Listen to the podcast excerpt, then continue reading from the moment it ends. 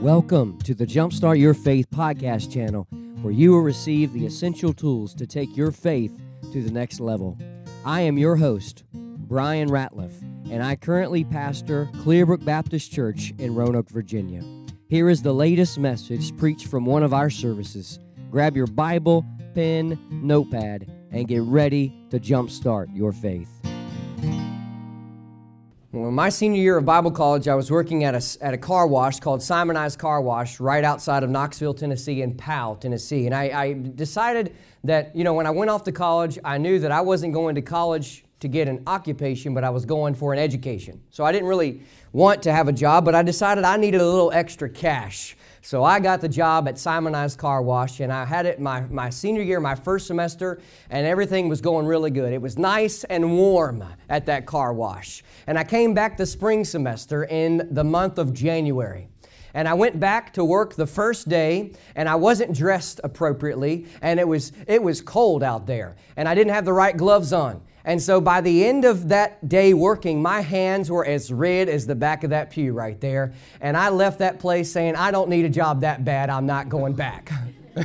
Have you ever felt that way about a job you had? Sometimes we are either the most loyal employee of that company or we're going to be the most disloyal employee of that company. Today, I want to talk with you about one word loyalty. Would you say that with me? Loyalty. That's the title of my sermon today is loyalty. I believe that, that I serve a great example of not being very loyal to that car wash, that place of employment. It, it serves a, a great, great illustration to us today that sometimes in our walk with Jesus, sometimes we are either extremely loyal to Him or very disloyal to Him. So, my question right out the gate today is, is Are you loyal to Jesus or are you disloyal to Him? Today, as we come to this chapter, I want to just summarize it with this statement The greatest ability is loyalty. The greatest ability is loyalty. That is, if you could walk away with any thought today, I want you to walk away with that one thought. The greatest ability in your life and my life is being loyal to Jesus Christ. Yes, I know there was a day that, that people in America were very loyal to Jesus. I know there was a day that people in America were very loyal, not just to Jesus, but to their local church. And then people were loyal to our nation and to their families, to their marriages. And now I believe that, that there's a generation, no matter whether it's a young person, middle age, or older, there's so many disloyal individuals in our land today. And it's time that in our place of worship that we rise up and we become loyal men and women of the household of faith. By means of introduction, we come to the 16th chapter of the book of Acts. And, and if you understand some about the book of Acts, you know that there, Paul went on three missionary journeys. And this is his second missionary journey. In fact, chapter 16 kicks off his second missionary journey. And Paul was so loyal to Jesus. In fact, Paul at one time in his life was so disloyal to Jesus Christ, he was killing Christians. And now uh, the tides have turned, and he is so loyal to God that we find he is in jail for telling people about Jesus. And so Paul and Silas goes with him on this missionary journey, and at some point a few others were with them. But he makes his way to a few different cities. But, but the Bible tells us here in chapter 16 that he finds his way in verse number 12 at the city of Philippi. That city where Paul wrote the letter to the Philippians to, where we read about how we can do all things through Christ, where we read about how we are to rejoice in the Lord always. And then we read about how uh, the heavenly hymn, let this mind be in you, which was in Christ Jesus also. So we read about Philippi Philippians. And this is the city in which the people lived in. And the Bible talks about in verse number 14 and 15 that there was a lady by the name of Lydia. She was a seller of purple. She was of the city of Thyatira, but she happened to, to be here in this city and she was worshiping God. And she, the Bible says, that she was baptized, her whole household, and she, the Bible says she besought them, saying, If you have judged me to be faithful unto the Lord, come into my house and abide there. And she constrained us. And the Bible says in verse number 16 that it came to pass, as they went to prayer, that a certain damsel who was possessed with a spirit of, div- uh, in other words, she was possessed by a demonic spirit. And listen, if you do not believe in Satan, if you do not believe in de- demons, you need to reread the Word of God because it's in here. I know we're Baptists today and we get a little uh, scared about demonology and about Satan Satan, but listen, he is alive and well, and so are his agents, that is, the demons in our world, and they will try to influence us to make wrong decisions. They will try to oppress us to do things that God does not want us to do. You see, the devil's been around a long time. He's been around for at least 6,000 years, you know, and then back into eternity. And, and I want you to know this that he knows your weaknesses better than you do. And he knows that if you struggle with doubt, he's going to plague your mind with doubt thoughts. He knows if you if you struggle with anxiety, he's going to plague it with anxiety thoughts. If he knows that if you if you're plagued and, and you struggle with lust, he's going to enamor you with lustful thoughts. He's going to try to influence you to be derailed from the will of God. But I believe this verse tells us, this chapter says that how Paul and Silas, they were being very obedient to the Lord and they came and they apparently they cast out this demonic spirit from this lady. They did a good thing. Imagine you go to the hospital and you pray over a patient who's sick. Imagine you go to an area and you, you give somebody who's in need, whether it's finances or groceries, you do a good deed, and then somebody finds out about it and they take you and throw you in jail. Well, that's what happened to Paul and Silas. In verse number 19, look at verse number 19. It says, And when her master saw that the hope of their gains was gone, they caught Paul and Silas. That literally means they seized them and drew them into the marketplace unto the rulers. Verse 20 says, And brought them to the magistrates, saying, These men, being Jews, do exceedingly trouble our city. Imagine Imagine here's a lady who's possessed by a demonic spirit, and they come in and they cast out the demon. And the Bible says, I believe they did a good thing, but these leaders, they said they are doing things that are contrary to our law, and it's not good in our city. And so in verse 21, the Bible says, they teaching customs which is not lawful for us to receive, neither to observe, being Romans. Verse 22 says, the multitude rose up together against them. So, in this meeting, they got together and they persuaded the crowd and the mob to turn against Paul and Silas. Listen, if you've ever had somebody turn on you and you're trying to tell them about Jesus, it's okay because so it happened to the apostles. In fact, the Bible talks about here how these leaders they rent their clothes. It was a custom that they did, and the Bible says that they commanded to beat these men. Look at verse number 13. And when they had laid many stripes on them, they cast them into prison, charging the jailer to keep them safely, who, having received such a charge, thrust them into the inner prison and made their feet fast in the stocks. Here's some questions I want to ask us all. Would we be loyal to Jesus if we were falsely accused because of our faith in Him? Would we be loyal to Jesus if we were persecuted because of our faith in Him? That is, to be thrown in jail. That is, to be beaten and whipped because we were trying to do the will of God. I would like to say that we would be.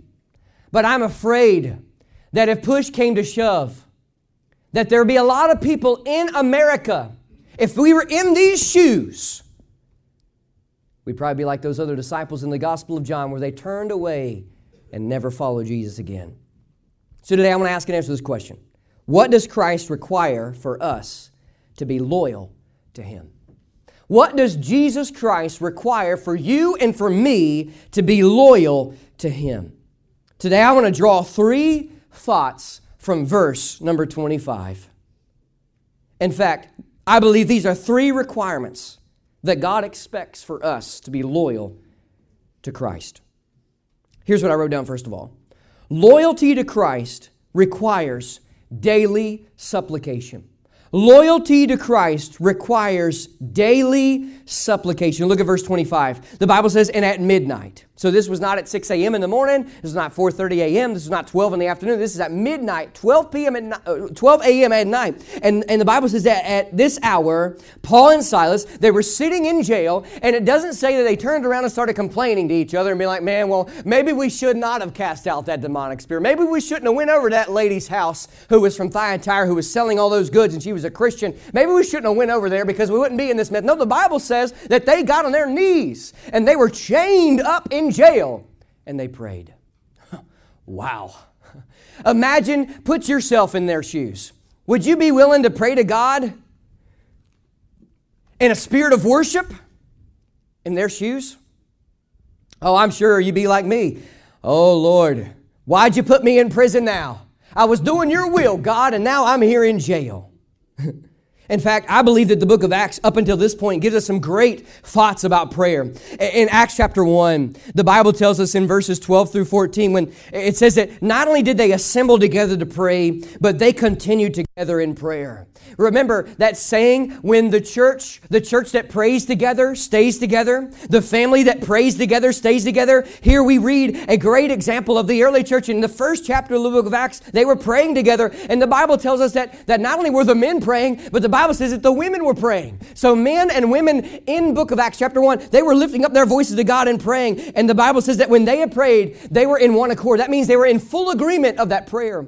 In other words, when we're praying together and we're saying in Jesus' name, amen, yes, we're praying in his name. But when we say amen together, we're saying, yes, we agree with that prayer. We're asking God to move and answer according to his will. In Acts chapter 1, the Bible talks about in verses 23 and 25 that, that in that section, they, they were down one disciple. Judas was gone and they needed another one. So they cast lots and there one was elected named Matthias. And the Bible says they prayed for guidance and direction in their decision making. Wouldn't that be great today if we prayed to God for decision making decisions?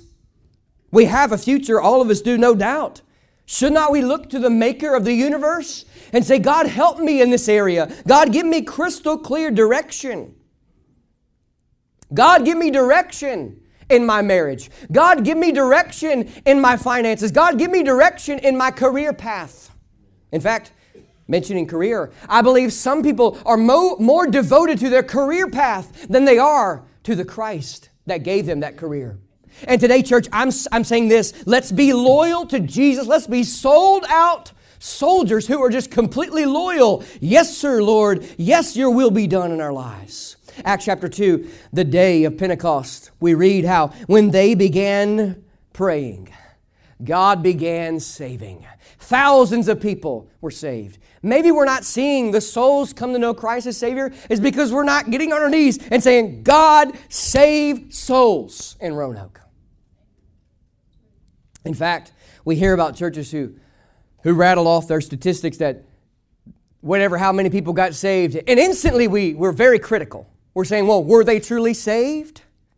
Did they just pray a prayer? One, two, three, repeat after me? You know, you know when somebody gets saved, you know who gets saved? All those who called upon the name of the Lord. It's never my place or your place to say, oh, so and so truly did not believe at that point in time. That's God's business. Our business is to sow the seed, and God's business is to reap the harvest.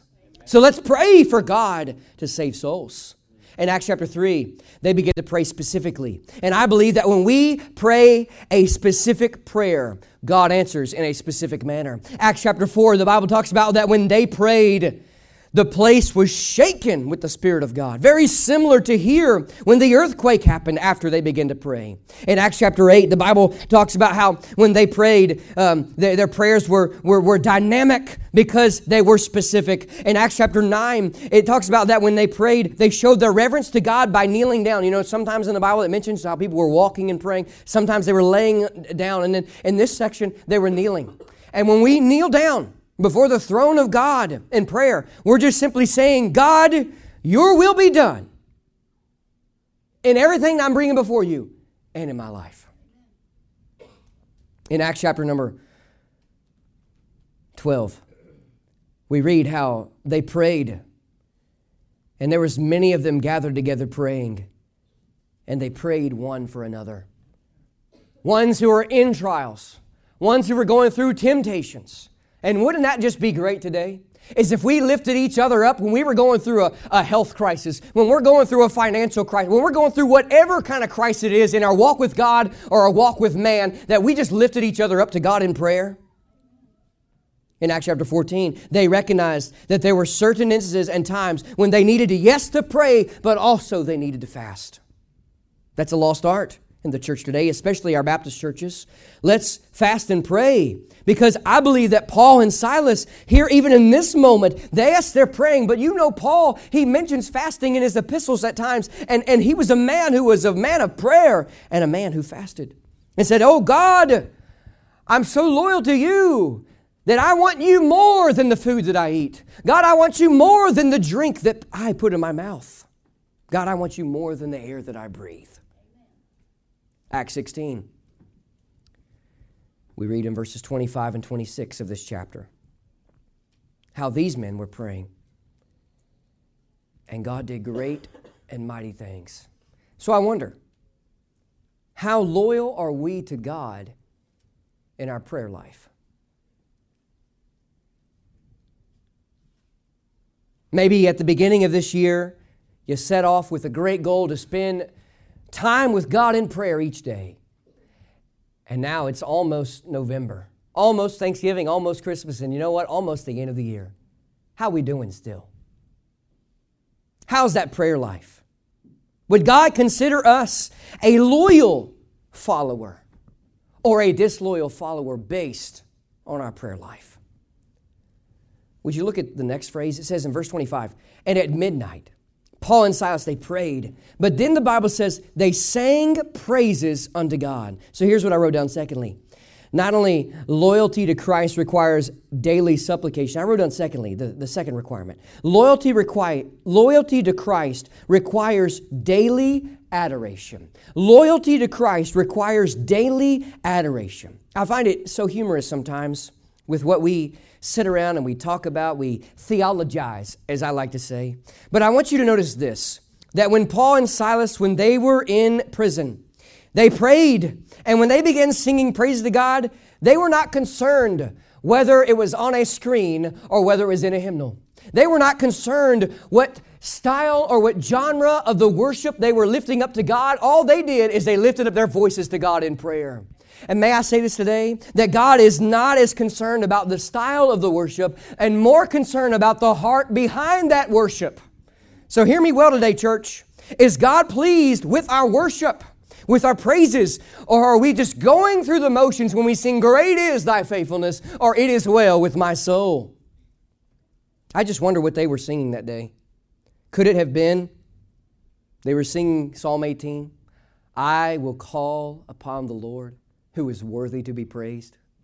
Sometimes people will write melodies to those psalms. And I wonder, I wonder, maybe they went back to Psalm 42, where it says, As the deer pants for the water, so my soul longs after you, O God. Or maybe was it, was it Psalm 103, where, where they lifted up their voice and said, Bless the Lord, O my soul, and all that is within me. Or maybe Psalm 119, how God's word is a lamp unto my feet and a light unto our path. Worshiping God is not just singing songs about Him. I believe it goes further. I believe it's a lifestyle that we live. And the lifestyle that we live, we're seeking to obey God in every area. And as a result of that, our hearts can do nothing else but to lift up praise to God in song. And today, church, it's just a simple reminder and a question for us all. Are we living a lifestyle of praise and worship and adoration to Almighty God? Are we like Nadab and Abihu in the book of Leviticus, that book that we kind of neglect to the side? But in the 10th chapter, we read about how Nadab and Abihu, they came and they brought um, a, a sacrifice to God in a manner that displeased God in such a way that they died. God is holy. Holy, holy, holy, Lord God Almighty, we read in the book of Revelation, where we'll be exclaiming throughout all eternity. And I wonder, God expects us to be holy just like He is holy. Are we holy in our worship? How loyal are you to Jesus? Are you loyal to Him and what you give praise? It's interesting, you know, I wasn't planning on talking about this, but Brother Joel mentioned this in Sunday school. He went to Isaiah 14 and talked about Satan. And he goes to Ezekiel 28, where it talks about the king of Tyre. And yes, it was speaking about a specific king of that day in Ezekiel's life, but also there's portions in there that are true about Lucifer. And the Bible says that Lucifer was a cherub, he was a specific angel that God created, and that he was very, very beautiful. Now, if you're beautiful today, I want you to know this that God made you that way, okay? And I know that sometimes that beauty does fade, all right? But whether you are young, old, or somewhere in between, you are a beautiful creation of God because you're made in His image. Amen. And the Bible talks about how this guy named Lucifer, this cherub, he saw that he was way more beautiful than all these other angels in heaven. And he got lifted up with pride. And instead of seeking to give God glory and God praise, he said, I will be like the Most High. I will exalt my throne. He wanted those angels to give him adoration. And every time you see somebody in this world who's, who's seeking praise of men, I believe that is a spirit of Satan in their life. But when somebody is, if you come up to somebody and, and they reflect that adoration back to Almighty God, it is the Spirit of the Holy Spirit living inside of them because they know that there's nothing good in us that's worthy of worship because only God is worthy. So I wonder, I wonder, would you be like Paul and Silas, sitting in jail, lifting up your voice to God in prayer and in praise? And then, I believe the Bible tells us a third requirement for loyalty. Remember, the greatest ability is loyalty. Loyalty to Christ requires daily adoration, daily supplication or prayer. But then I wrote down thirdly, as I read the phrase, look, look at the last part, it says, and the prisoners heard them. I wrote down this loyalty to Christ requires daily proclamation. Loyalty to Christ requires daily proclamation. Here they're praying. Remember, they were just casting out, they were exorcists in a sense. They were casting out demonic spirits from a woman who was possessed by demons. And then here they are, they're praying, they're singing praises, and the prisoners, they all heard him, and so did the jailers and those in charge. And the Bible says in verse 26 that as a result of their praise, as a result of their prayers, and then in the, the sovereign hand of God, he steps in and he shakes the earth that day with an earthquake. Oh, and by the way, uh, the Bible does talk about how in the last days there's going to be a diverse amount of earthquakes. And we're seeing them over and over and over again. So I believe it's a sign that when we see more and more earthquakes, more and more of the stuff that's found in Matthew 24, the Bible says it's a road sign, a road map to lead us and direct us to, hey, Jesus is coming back soon. And so it's time that we take our faith serious, we take our loyalty to Christ, we step it up a notch or two, and we say it's time to tell people about Jesus. I'm afraid that, that sometimes in our lives we're, we're more focused on trying to, to build our career, to build our brand, to build our business, and instead of building the kingdom of God through Jesus and advancing his gospel. Man. Man. The Bible says, verse 26 Suddenly there was a great earthquake, so that the foundations of the prison were shaken. And immediately all the doors were open, and everyone's bands were loosed. And the keeper of the prison, awaking out of, out of his sleep, and seeing the prison doors open, he drew out his sword and would have killed himself, supposing that the prisoners had been fled. Verse 28 says, But Paul cried with a loud voice, saying, Do thyself no harm, for we are all here. Verse 29, Then he called for a light and sprang in. Notice he didn't have his uh, iPhone flashlight or his Android flashlight. Didn't have any of that stuff. they probably had a candle. And, and it says that they sprang in and came trembling, falling down before them, and said, Sirs, what must I do to be saved? Says, What do I have to do to know this Jesus that you're singing about and you're praying to? And they said, Believe on the Lord Jesus Christ, and thou shalt be saved. Believe means to entrust. That means you put your faith and trust in what Jesus did 2,000 years ago on the cross. How his death, how that, that death, that sacrifice is able to cover us of our sins and then that Jesus defeated death, hell, and the grave by rising again. And if we put our faith and trust in that, the Bible says we shall be saved. And here, this man receives that message. But it wasn't enough just for him. You remember the day that when you first got saved? You were so thrilled about the good news that you began to tell your everybody you knew. You were telling them about this guy named Jesus who's changed your life. And so this jailer goes and he says, and see Paul and Silas, they say, believe in the Lord Jesus Christ, thou shalt be saved. And says, and thy house. They said, listen, you can believe this, you can get saved, and so can your whole household get saved. And so this jailer takes him, he brings him to his house, they fix him a dinner. And by the way, if you really want to please God, you're going to fix the man of God dinner Come on now, that's good preaching. Just kidding. Uh, anyways, uh, uh, it says, verse number 33, it says, And he took them the same hour of the night and washed their stripes and was baptized. He followed Lord, and believers' baptism. And, and the Bible says that he and all his straightway brought him to his house, the Bible says, set me before them, rejoice, believing in God with all his house. Paul and Silas were so loyal to Jesus that, that you have to understand. We might have been cussed out, sure. We might have had a door slammed in our face. We might have, you know, somebody might have made fun of us. But the last time I checked, nobody has taken a whip and whipped us or beaten us because of our faith. They were beaten, the Bible says. They were thrown in jail. And yes, I know there's believers all over the world right now who are experiencing that level of persecution and let's pray for them. That God would use their time of persecution to advance the gospel. But here in our context, we know that, that we've never really experienced that level of persecution. And so, my question is this if we were in their shoes, would we be just as loyal to Jesus as they were? When I was like four or five years old, I got bit by a dog. Uh, we were, my parents and I, we were visiting a friend's house, and somehow that dog came out of that room, and, and I was trying to run up that wall. And that dog grabbed a hold of my leg right here and just bit right in. And I was petrified of animals, specifically dogs. to this day, I don't like stranger dogs. but, anyways, um, I'm not afraid of them now because my parents decided they were going to get a dog. They got a half lab, half golden retriever when I was young because they heard that if you get a little boy a dog or a little girl who's f- afraid of them, it can cure them of that fear. And it worked.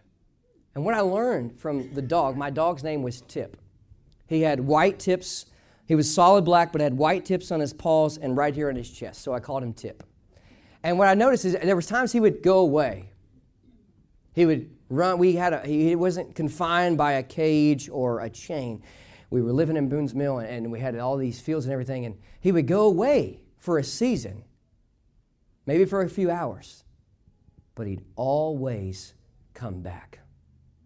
Dogs are loyal, for lack of a better term, to their master because we feed them, we provide for them.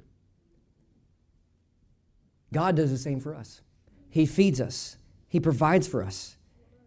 And because He does all these things for us, we've got to be loyal to Him.